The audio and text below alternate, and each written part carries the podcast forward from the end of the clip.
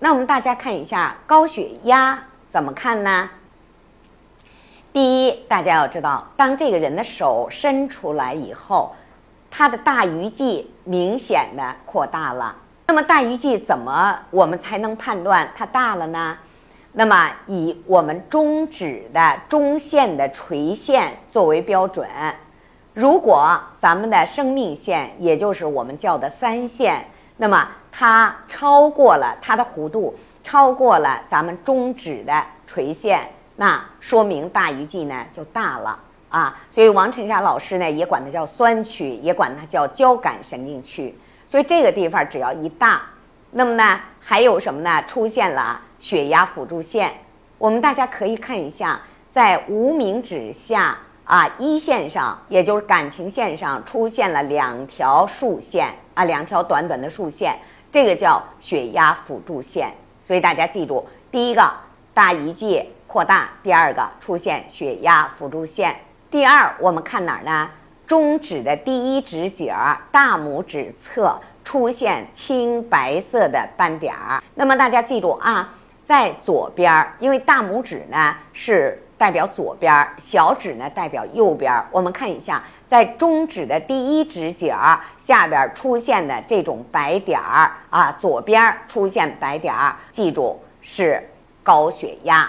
再有一个呢，就是第三点判断高血压，就是他的手指指肚是凸起的，压力非常大。我们大家可以看一下这张图，就像鼓槌一样。那么第四点呢，就是手指甲下皮肤凸起啊。我们大家见没见过这样的手？因为啊，咱们的指甲和指甲下边的咱们这个皮肤呢，它应该是平的，但是现在出现了什么？凸起来了。所以高血压的人呢，一般你看他这个指腹、指肚是凸起的，那么呢，甲下的皮肤是什么呢？是厚的，也是凸起的啊。所以这也是高血压的一个表现。那还有呢，一般的高血压的人呢，他容易是扁平甲。我们大家可以看一下啊，他这个指甲呢非常有特色，扁平甲。再一个呢，就是甲半月偏大。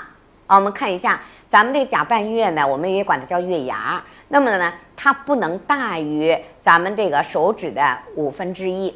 啊，这月牙大家记住，不能多，也不能少啊。那么最起码不能大于咱们大手指的五分之一。一旦过大，一般的人基本上都有高血压啊。所以大家一定记住啊，这是高血压的几个表现。但是呢，不是说在一个人的身上啊，这些症状呢全部出现啊，这些体征全部出现啊，出现一到两个，基本上呢就可以确定了。